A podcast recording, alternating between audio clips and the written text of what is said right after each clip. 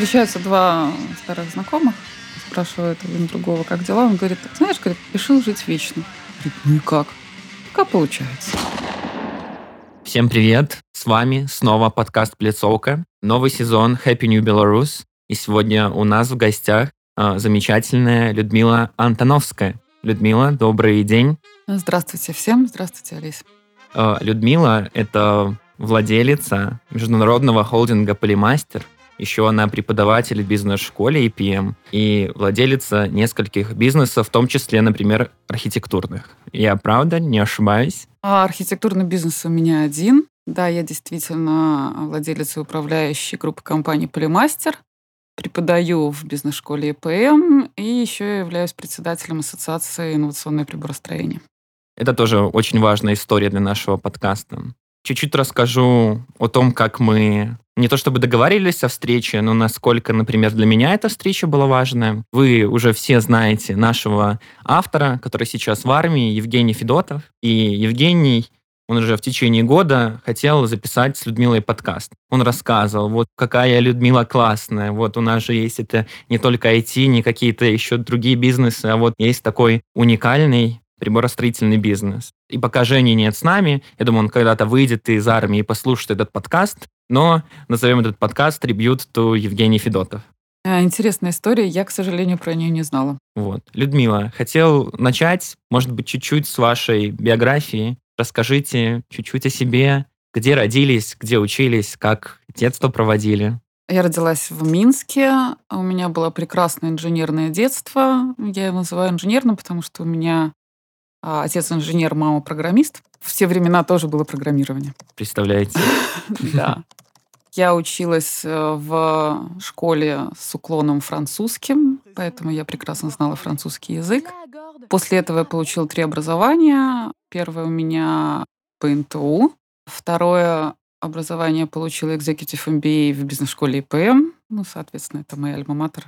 Там же и преподаю. И третье образование такое уникальное. В Минске была всего лишь одна программа. Называется «Менеджер кластерного развития». Это о том, как развивать не отдельный бизнес, а целую отрасль. Достаточно интересное такое образование. Вот, соответственно, коротко так. В какое-то время было очень-очень модно. Да, я вот учился в свое время, на туризм я учился. И у нас в каждую книгу писали что-то про кластерное развитие. Вот там практически в каждый абзац какого-нибудь учебного материала. Так что наверняка, да, у вас есть именно образование в этом направлении, да, а не то, что там надо это вписать, включить и громко говорить о том, что вот давайте развивать в Беларуси кластеры. Ну, кроме призыва «давайте развивать», нужно понимать, как это делать. 100%. Образование было именно о том, как развивать. Людмила, ваш отец инженер, мама программист. А как вы решили идти в архитектуру? Мне казалось, что архитектура — это, наверное, самое интересное творчество, потому что, когда вы приезжаете в какой-нибудь другой город, в другую страну, чаще всего что вы смотрите? Вы смотрите архитектуру. То есть это то, что можно оставить после себя, и это то, что будет иметь значение. А когда уже я училась на архитектуре, я узнала про то, что пространство формирует сознание людей, и это оказалось безумно интересным. То есть каким образом пространство может повлиять на то, что либо человек будет созидательно творить, либо нет. Вот когда вы задавали себе эти вопросы, да, что мне выбрать? Вы любили рисовать, понимали, что как бы это, возможно, тогда это влияет на сознание людей, да, и что хочется оставить какой-то свой след. Вы уже тогда в детстве, условно, в подростковом возрасте задавали себе эти вопросы? Я задавала не только себе эти вопросы, я задавала эти вопросы другим, чем, я так понимаю, досаждала своими вопросами о смысле жизни, смысле существования, смысле творчества. Да, конечно, я задумывалась. И находили ответы? Или это я находила эти ответы, не значит, что я их не поменяла с течением жизни. Какой у вас любимый город? Катманду, наверное, первый город. Куска. Вот неожиданное название городов. Ну, это первое, что приходит на ум. А какие самые, может, любимые, например, здания, да, у вас есть? Ну, когда, скажем, широким понятием, вот архитектура. Вот какие-нибудь топ-3, которые у вас... Мне очень нравится архитектура Заха Хадид. Есть такая Была такая архитектор. Вот, и практически все, что она делала, с моей точки зрения, это потрясающе. Ну, это потому что оно что-то уникальное, что-то какое-то новое, да. Ну, какое-то. Мне кажется, это что-то про будущее, конечно, и архитектура. Как вам кажется, вот что вам она нравится, связано как-то, может, с вашей личностью именно? Нет, это просто действительно очень профессионально сделанное искусство в архитектуре. Профессионализм, он вызывает уважение и восторг. Интересно. А что такое для вас путешествие?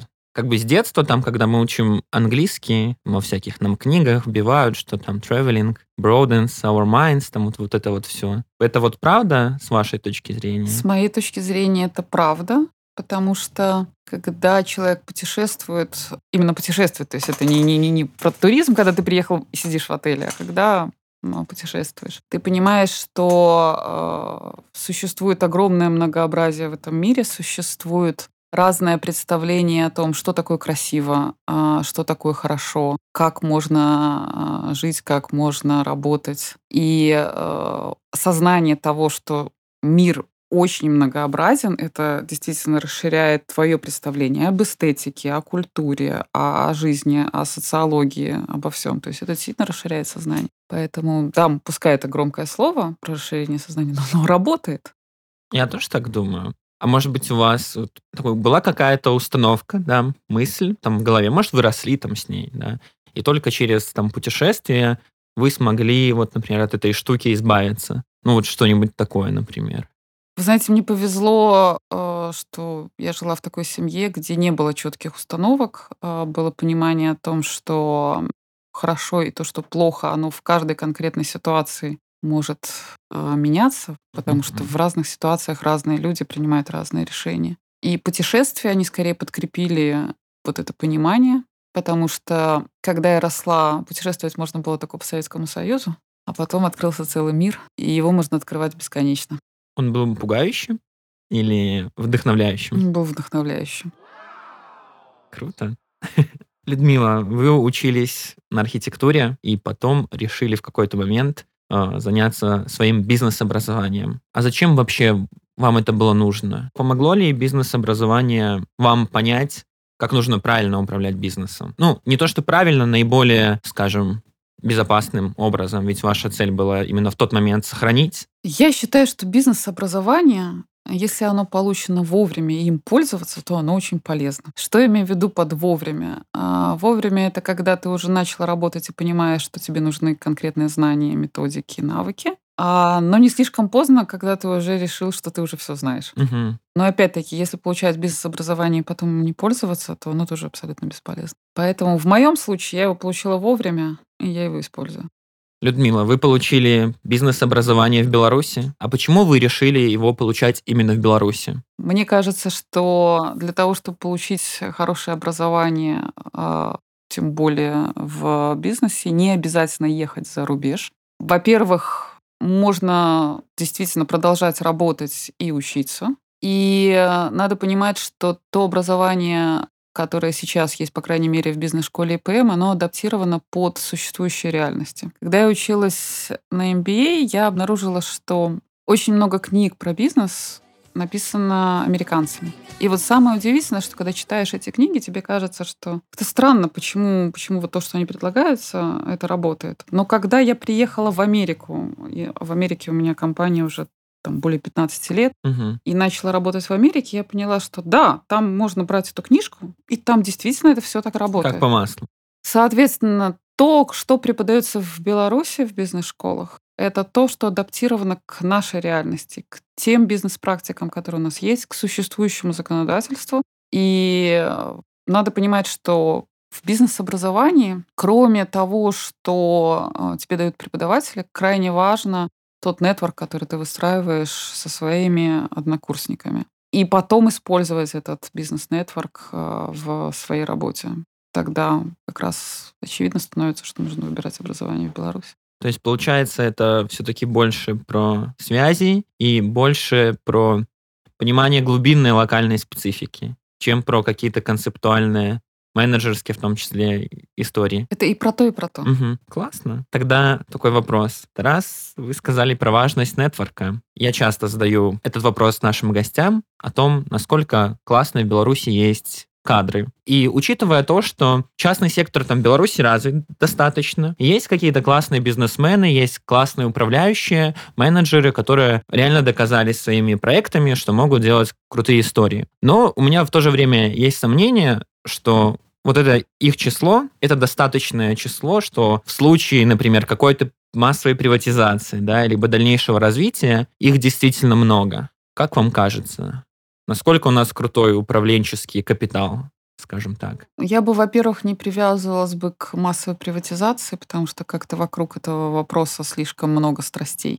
А по поводу количества менеджеров, с моей точки зрения, у нас есть достаточно много профессионалов. Понятно, что часть этих профессионалов уехала из Беларуси реализовывать себя в других странах, но это не значит, что они не могут в какой-то момент переехать. И на самом деле, когда я работаю и разговариваю с разными людьми на разных уровнях менеджмента, я понимаю, что уровень квалификации в Беларуси и в других странах, где я работаю, он на самом деле примерно одинаковый. То есть я не могу сказать, что у нас нехватка каких-то менеджеров высокого уровня. Они творческие, они очень креативные. И за что я очень люблю белорусов, белорус может предложить какое-то нетривиальное решение, не по-книжному. И вот это очень интересно. Почему? Ну, как вам кажется, может? Потому что белорусы всегда выживали в очень сложных условиях. Да. Ну, вот это, кстати, у нас предыдущий подкаст был про такую историю. Выживание. Выживание, да, про субъектность. Ну, классно, дай бог.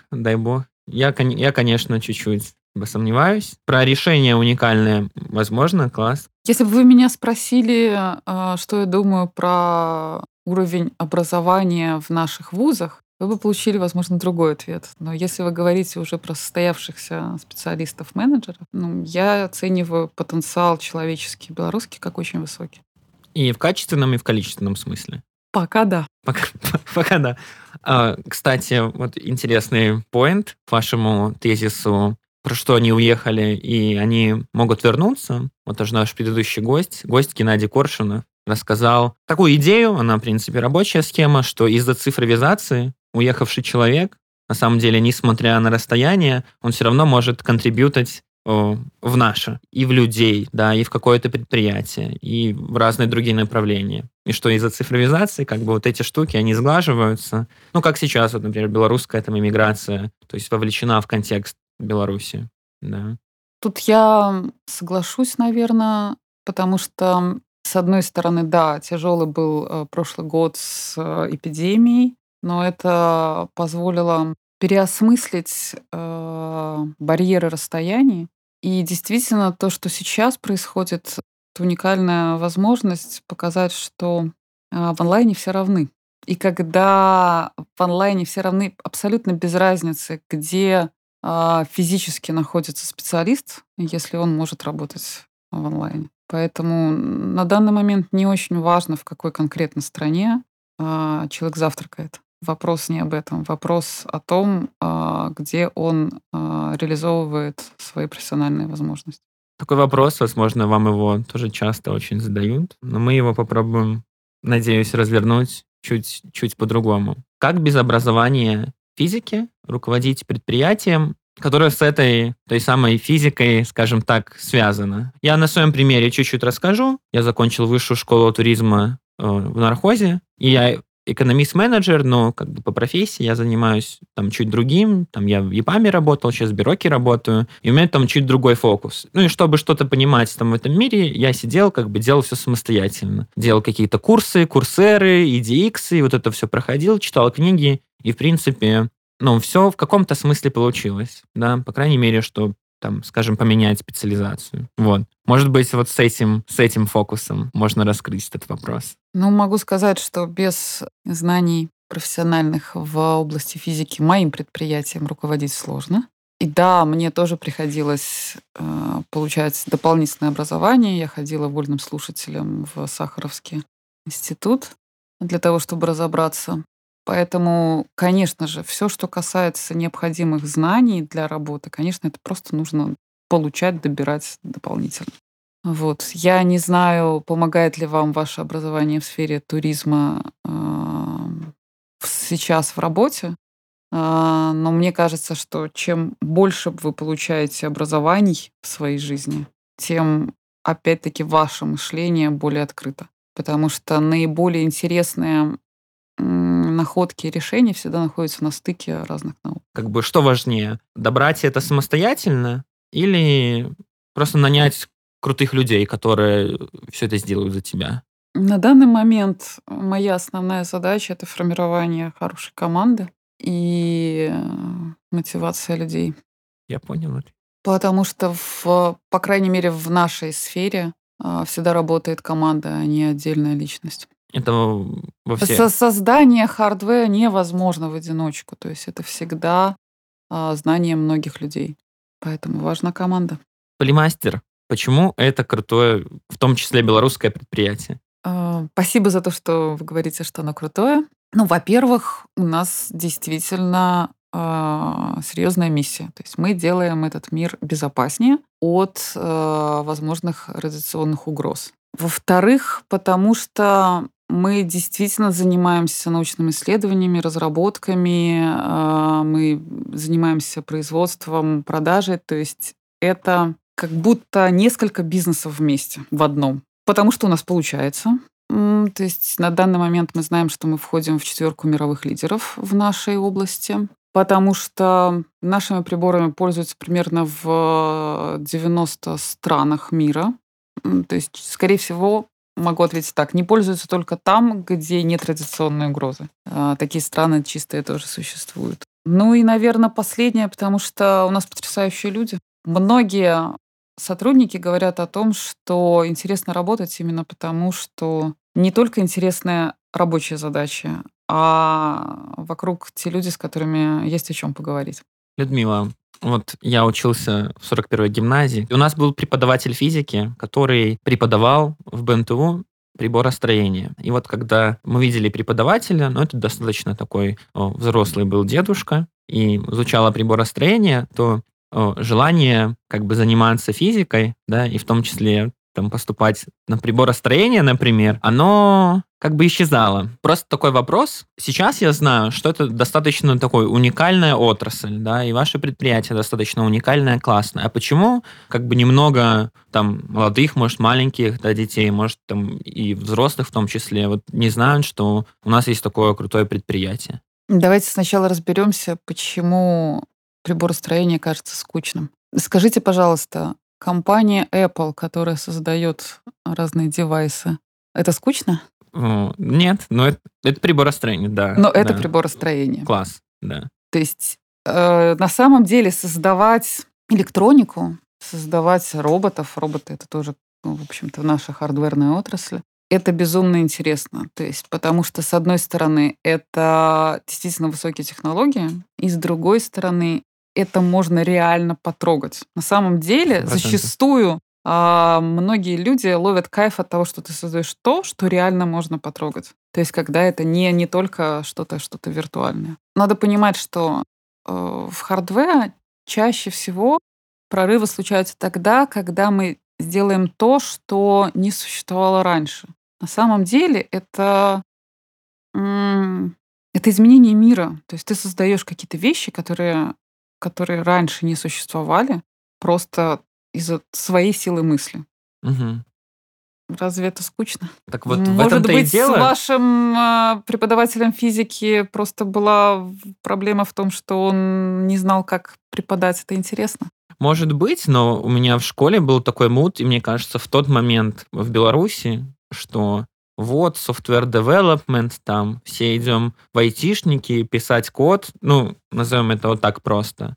И как бы накачивали вот именно вот эту индустрию, да, информационных технологий. А про другую, как будто или не рассказывали, или рассказывали мало. То есть ее, как будто вот именно там государство не делало ее сексуальной в каком-то смысле. У меня есть только одно предположение, как это произошло. Когда создавался известный в Беларуси парк высоких технологий, было созданы условия для компаний, которые разрабатывали софтвер, но по декрету производство и создание хардвера было там невозможно. Соответственно, было созданы условия для развития софтвера, но не для хардвера. И, конечно же, когда создаются условия для развития чего-то одного, то да, оно становится более видно, более известно и получает возможности вот этого вот многократного быстрого роста. Почему так было сделано, этот вопрос точно не ко мне. Ну да, логично. Ну, может, вы что-то знаете, там какие-то секреты, сплетни. Вы рассказали, да, что ваше предприятие крутое, в том числе потому, что вы много занимаетесь разработками. И мне кажется, это супер важно, да, потому что когда мы там берем белорусский ВВП, например, считаем, сколько там на research and development процентов берется, сравним с другими странами, но такие проценты как бы не впечатляют. И, возможно, ваше предприятие – это как раз кейс того, как может существовать наоборот. Как так получается вообще, да, сколько ресурсов, ну не в процентах, это секретики, но... Это не секрет. Да, не секрет, класс. Ну сколько вы тратите на тот самый R&D, например, и насколько это важная часть вот вашей долгосрочной выживаемости как бизнеса? Это крайне важно для развития бизнеса. А если бизнес не развивает, он стагнирует, умирает. Поэтому, да, безусловно, тратится достаточно много на создание новых продуктов, на R&D. Могу ответить более, наверное, интересные данные не только по своему предприятию, а по отрасли. Мы как раз совсем недавно закончили исследование. И надо пояснить, что в хардвер, точно так же, как в софтвер, существуют компании продуктовые и аутсорсинговые. Соответственно, аутсорсинговые тратят практически всю выручку на R&D, потому что, то есть, они создают какую-то разработку, ее продают. И там, получается, от 70 до 90% выручки тратится на R&D. В продуктовых компаниях от 10 до 30% тратится на R&D.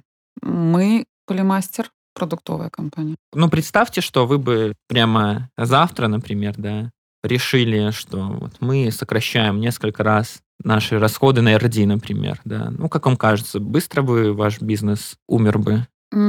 От 3 до 5 лет. 3 до 5 лет. А почему тогда на уровне страны получается такая инверс-картинка? Потому что для разных типов бизнеса на самом деле нужно разное вложение в R&D. И потому что, наверное, нет четкого понимания, как коммерциализировать потом те вложения, которые сейчас делаются в науку и в разработку. А это нехватка знаний инновационного менеджмента или вот что? Ну, как вам кажется? Если верить тому последнему образованию, которое я получила по поводу развития отраслей, здесь вопрос заключается в том, насколько четко выстроены взаимодействия между научными организациями и коммерческими организациями. То есть вопрос в выстраивании правильного сотрудничества и вопрос в том, как создавать те исследования, которые действительно могут потом развивать экономику. У меня есть мысли по этому поводу. В некоторых странах существует такая логика, когда финансирование науки идет не впрямую, когда государство финансирует. Чаще всего во всех государствах фундаментальная наука и исследования финансируется государством.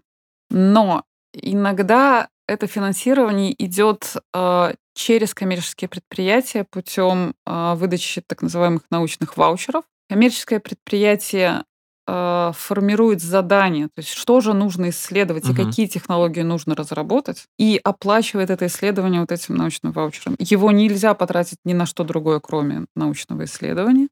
Но в этом важно, что... То есть формируется четкая задача, что должно исследоваться, что мы хотим получить и каким образом это потом может быть реализовано. Это первый момент. Второй момент – то, что в продвинутых экономиках все организации, которые занимаются научными исследованиями, они заинтересованы в поиске тех заказчиков, кто потом будет либо лицензировать либо купит результаты исследований. Угу. То есть так называемые лицензионные отделы, которые ищут потенциальных пользователей этих технологий, этих исследований. И, соответственно, идет постоянное сотрудничество между наукой и коммерческими организациями. В Беларуси это не совсем так пока.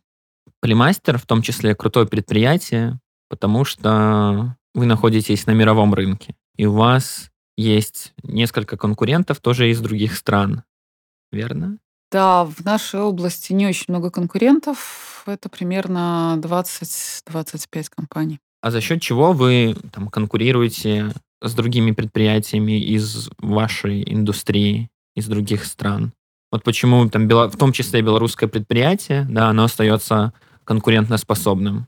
Это достаточно редкий кейс, скажем так. Это не редкий кейс.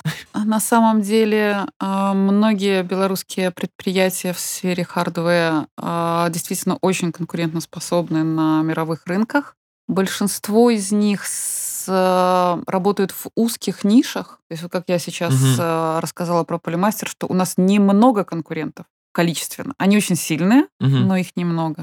То есть мы работаем в узкой нише. И конкурируем мы за счет того, что мы достаточно хорошо понимаем, что нужно нашим клиентам. То есть мы всегда стараемся сотрудничать с нашим клиентом, чтобы понять его проблемы и какие нужно предлагать решения. И то, что я уже немножко говорила раньше, в белорусах есть способность находить нетривиальные, уникальные решения, в том числе технические, для того, чтобы создать какой-то такое оборудование, такое решение, совмещенное хардвер, софтвер, для того, чтобы действительно удовлетворить наших клиентов. А вот эта возможность придумывать решения, и в том числе, что касается хардвер-индустрии, это наследие старой эпохи или это больше про текущее развитие? Что тут как бы больше? Это как бы наше наследство, либо это наше развитие сейчас? Ну почему это индустрия, вот, и ваше предприятие актуально? И то, и другое,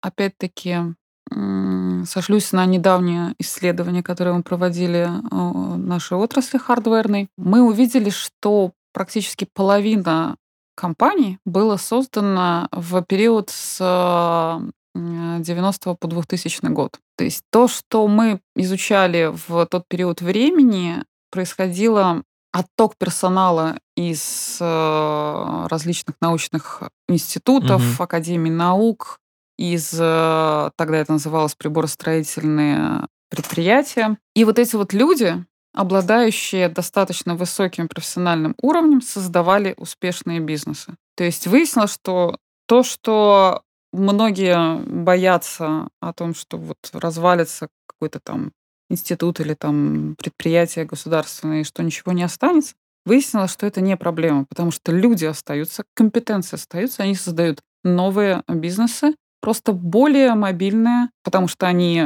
небольшие, и, наверное, более инновационные, просто потому что очень хочется выжить. И следующий всплеск в создании предприятий пришелся на период где-то с 2014 года. Что здесь происходило в этот период с 2014 года? Действительно, создавались определенные условия в Беларуси для развития предпринимательства, появлялись различные стартап-хабы, появлялись молодые люди, которые открыто смотрели на мир. То есть они видели, что да, можно действительно создавать не только софтвер, но и хардвер, какую-то электронику, и делать это не только по-белорусски, а смотреть на это широко, с открытыми глазами на весь мир. И есть еще один момент, почему, наверное, у белорусов действительно хорошо получилось развиваться в электронике. Беларусь — маленький рынок. И, соответственно, практически всем компаниям очень быстро перестало хватать белорусского рынка, и сразу же все начали выходить на мировые рынки. И все начали учиться. Кто-то учился, работая со своими клиентами, партнерами в Германии, кто-то учился с партнерами в США, в Японии. И это очень быстро давало толчок для развития. Ну вот, если коротко, то как-то так. А вот как белорусу, белорусские, создать, как раз если мы выходим на международный рынок, да, возможно, мы создаем какие-то там наши предприятия еще и за рубежом. Да, ищем партнеров. Вот как это все, скажем, белорусу заменеджить? Ну, для того, чтобы создавать предприятия за рубежом, да, я создавала много.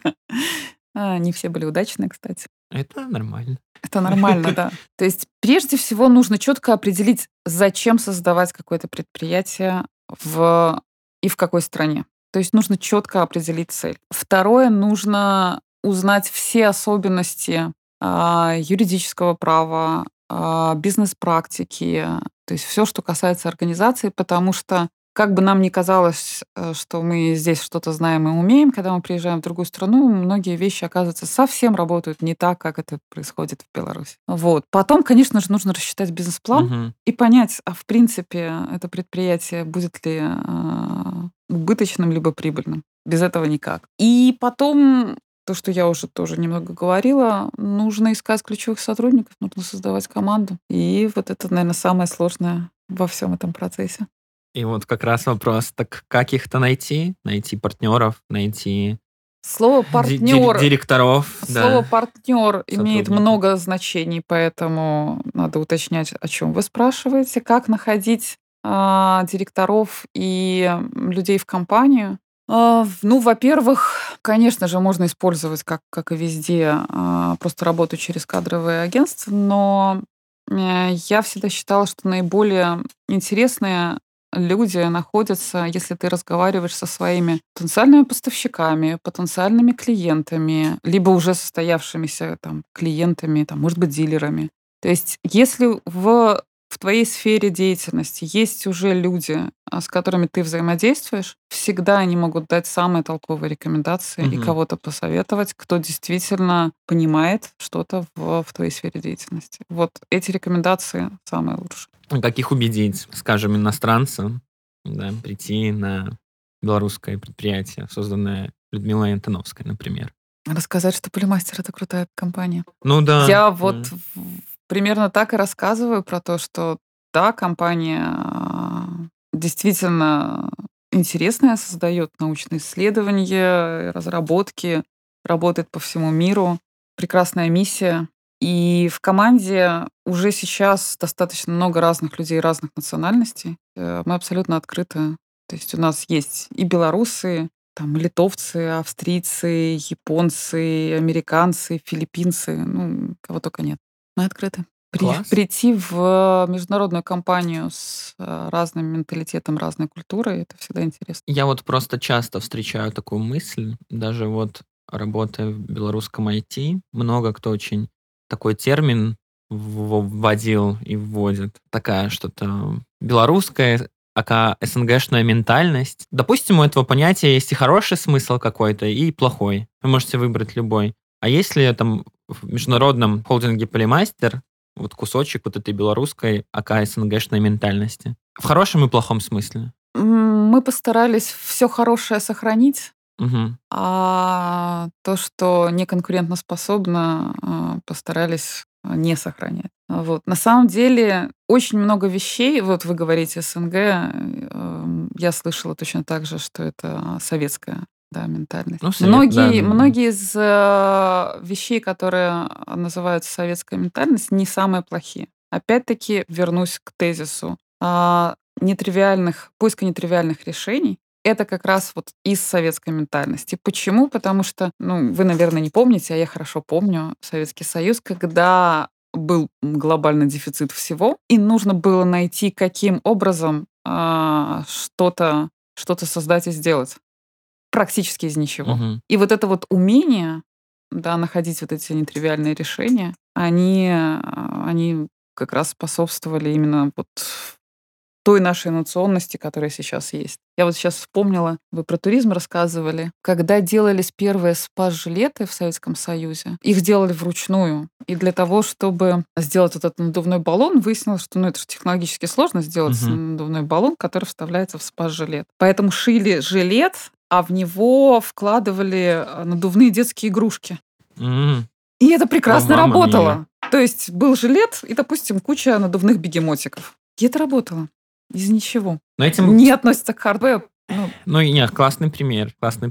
Ну, единственный вопрос. Это точно этим стоит вдохновляться в широте мысли, но в то же время это же как бы грустно, что так приходилось. Конечно же, грустно, что так приходилось. Но опять-таки, менталитеты в разных странах разные. Я веду курс в ИПМ под названием «Международный бизнес». Угу. Я начинаю всегда свой курс с такого блока, как особенности в разных регионах. И я рассказываю про то, как ведется бизнес, например, там, в Европе, в Америке Северной, в Америке Южной, Азии, СНГ. И я всегда рассказываю про юридические особенности, организационные и ментальные. И на самом деле, куда бы мы ни посмотрели, в какой бы мы регион ни посмотрели, не бывает идеального места, где можно было бы вести бизнес. Везде есть какие-то свои особенности. Вопрос, как их использовать, эти особенности. То есть надо понимать, что из этого можно обращать в плюс, а если есть где-то минус, то как его избегать. То есть если что-то из, вы называете, СНГшная ментальность, мешает, то, соответственно, каким образом можно поменять либо избегать? Мы поговорили про Polymaster, чуть-чуть больше поговорили про отрасль. И вот хотелось бы спросить, что нужно делать, чтобы отрасль продолжала классно развиваться? Ну, первое, для того, чтобы любая отрасль развивалась в Беларуси, нужна фундаментальная основа для развития предпринимательства. Что имеется в виду? Защита прав собственности, защита прав интеллектуальной собственности, крайне важно. Определенная макроэкономическая стабильность. И есть такой термин, называется страновые риски. Так вот, надо, чтобы они были низкие, эти страновые риски. Это очень комплексный показатель. И это крайне важно, в принципе, для любого бизнеса, включая хардвер. Для хардверщиков, я думаю, точно так же, как и для софтверщиков, нужна подготовка достаточного количества квалифицированных специалистов. Для хардвер нужен доступ к научным исследованиям. Пример я вам уже рассказала, как это может быть реализовано. Для того, чтобы развивались новые компании, появлялись новые стартапы, нужен доступ к венчурным инвестициям. Ну и, соответственно, законодательство, которое описывает право венчуров. Ну, с моей точки зрения, улучшение имиджа Беларуси как хай-тек страны. То есть над этим действительно стоило бы поработать. Ну и, наверное, еще сотрудничество компаний внутри отрасли, потому что, как я тоже уже говорила, наиболее интересные решения всегда рождаются на стыке. То есть когда встречаются разные технологии, и либо когда нужно создавать технологии, для которых знаний одного предприятия недостаточно. То есть когда, например, создается умный дом или беспилотный транспорт, да, то есть это работает множество предприятий, которые вкладывают каждый свою часть. Вот, наверное, что нужно. Людмила, надеюсь, вас услышат, потому что это, мне кажется, универсальная история. Какие-то точки, чтобы поддерживать это развитие, это подходит ко всему. Венчур, как бы это история про долгие деньги, какие-то становые риски, ну, понятно, это относится ко всему бизнесу. То есть мы на каждом подкасте про это говорим и надеемся, что так и будет. Людмила, вы верите, что белорусский хардвер будет таким же крутым? Это вопрос веры, наверное, вероятностей. Если бы я не верила в то, что хардвер белорусский достаточно интересная тема, я, наверное, бы просто в нем не работала. Опять-таки, вот вы задавали вопрос, почему хардверщики не настолько известны, как софтверщики. И я понимаю, что многие даже не представляют о том, какие интересные компании здесь существуют и какие интересные технологии существуют. 100%. Ну, я пыталась уже объяснить, что чаще всего мы нишевые игроки, то есть мы работаем в каких-то узких нишах. Есть даже такой специальный термин, не я придумала, международные исследования долгие уже ведутся на эту тему, называется hidden champions, то есть скрытые чемпионы. Вот я совсем недавно поднимала информацию. Большинство таких скрытых чемпионов белорусских, когда проводятся международные исследования, есть региональная часть. Так вот, большинство таких предприятий — это как раз хардверщики. Я знаю порядка 150 успешных хардверных предприятий в Беларуси. То есть мы не маленькая часть. И если посмотреть на вклад в белорусскую экономику, то хардверщики примерно занимают столько же, сколько софтверщики, ну, по крайней мере, то есть 5 лет назад это было именно так, сейчас я уже точно не смогу сказать.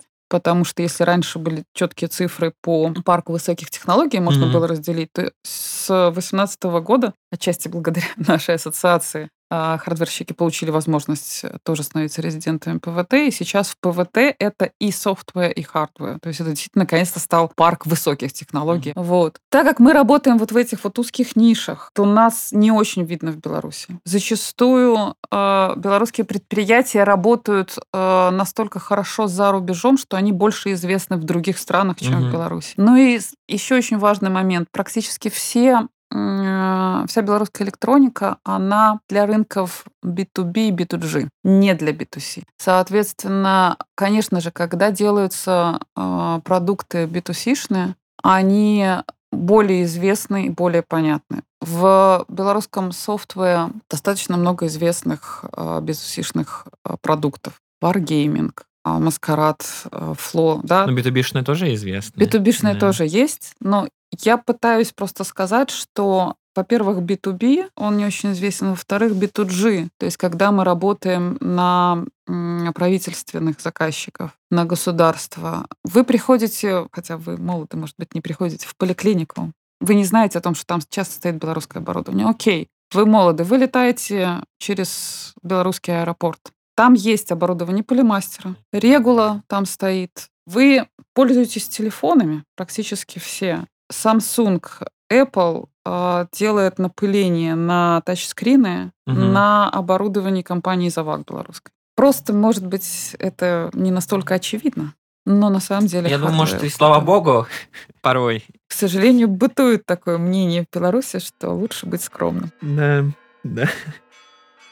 Людмила, вы председатель Ассоциации инновационного приборостроения. И поэтому я бы хотел с вами особенно обсудить такой блок, как построение сообществ, отраслевого сообщества, да, бизнеса. И такой вопрос, а для чего вообще нужна ассоциация вообще и конкретно ваша? Как вот это взаимодействие, какой-то обмен, информационный обмен, сотрудничество позволяет достигать каких-то ваших целей, в том числе индивидуальных целей, да, как предприятие? То есть в чем value, как говорится? Достаточно долго я могла бы рассказывать про преимущества работы совместной. Мы совсем недавно в ассоциации писали список тех бенефитов, которые мы предоставляем, по сути, членам ассоциации. Это различные программы по продвижению продукции на экспортные рынки, это совместные базы данных, причем эти совместные базы данных касаются там и разработки, и производства, и снабжения, и финансовых практик, и развития персонала. То есть как только происходит сотрудничество, практически в любых отраслях можно достигать синергетического эффекта. А в случае, когда нужно технологическое развитие, то, соответственно, возникают какие-то новые идеи создания новых продуктов. Но в моем понимании ассоциация приборостроения, она делает много работы не только для тех, кто является членами АИП, а еще делает много для отрасли, даже для тех, кто не вступил в ассоциацию. То есть мы проводим различные конференции. В доковидные времена это было чуть-чуть проще, 100%. А сейчас сложнее. Но тем не менее, то есть это были мероприятия для всех участников. Мы действительно приложили усилия для того, чтобы в парке высоких технологий в новом декрете появилась возможность и хардверным компаниям становиться резидентами. Соответственно, это получение налоговых льгот для всех участников, неважно, член ассоциации либо нет. Мне кажется, что построение горизонтальных связей и силы сообществ уже никому не нужно объяснять, что это важно и что это работает. Построение сообществ всегда ведет к более быстрой коммуникации, более быстрому развитию. По сути, вот мы этим и занимаемся. Ассоциация — это группа компаний. Да? Насколько сложно менеджить какие-то их запросы, чтобы они, не конфликтовали друг с другом. Да, вы особенно там как председатель, да, как среди большого количества компаний выработать одну конкретную цель, и чтобы все согласились, что да, вот мы хотим именно вот этого. Точно так же, как и везде, когда есть множество разных мнений. Мы все-таки стараемся действовать как единомышленники и находить те области, в которых нам действительно интересно было бы сотрудничать, потому что в бизнесе, если менеджеры понимают, что действительно может получиться какой-то интересный проект или выгода какая-то, то уже личностные качества, они отходят на второй план, и всегда можно договориться. Умные люди всегда договорятся. Насколько сложно с государством взаимодействовать и договариваться? Чуть сложнее. Угу. Но опять-таки, если есть желание договориться и сделать какие-то интересные проекты, то профессионалов в государственном управлении встречала тоже достаточно много. А вопрос заключается только в том, что государственные структуры достаточно инертны, есть определенные бюрократические процессы, и вот эта вот инертность, она, конечно, осложняет взаимодействие. Но в целом государство, как вся эта машина бюрократическая, видит вас, партнера? С момента создания ассоциации, да. А до? А до мы были, как и все, буржуины. Я понял. Людмила, когда вы слышите словосочетание «Новая Беларусь», что вы чувствуете, что для вас это значит? Достаточно абстрактное понятие «Новая Беларусь». Ну, наверное, это новые возможности, новые технологии, новые методики в образовании. В моем понимании, это когда государство видит своей основной задачей создавать возможности, а не регулировать и ограничивать. И для меня это, наверное, страна, где есть уважение к разным мнениям и толерантность к другому мнению. На данный момент я вижу, что слово «толерантность» используется чуть ли не как ругательное. Хотя на самом деле, если посмотреть на определение слова «толерантность», это терпимость и уважение к иному мировоззрению. При этом толерантность — это не безразличие. Толерантность означает принятие иного мировоззрения и образа жизни и предоставление права другим жить со своим мировоззрением. Так вот, я бы хотела,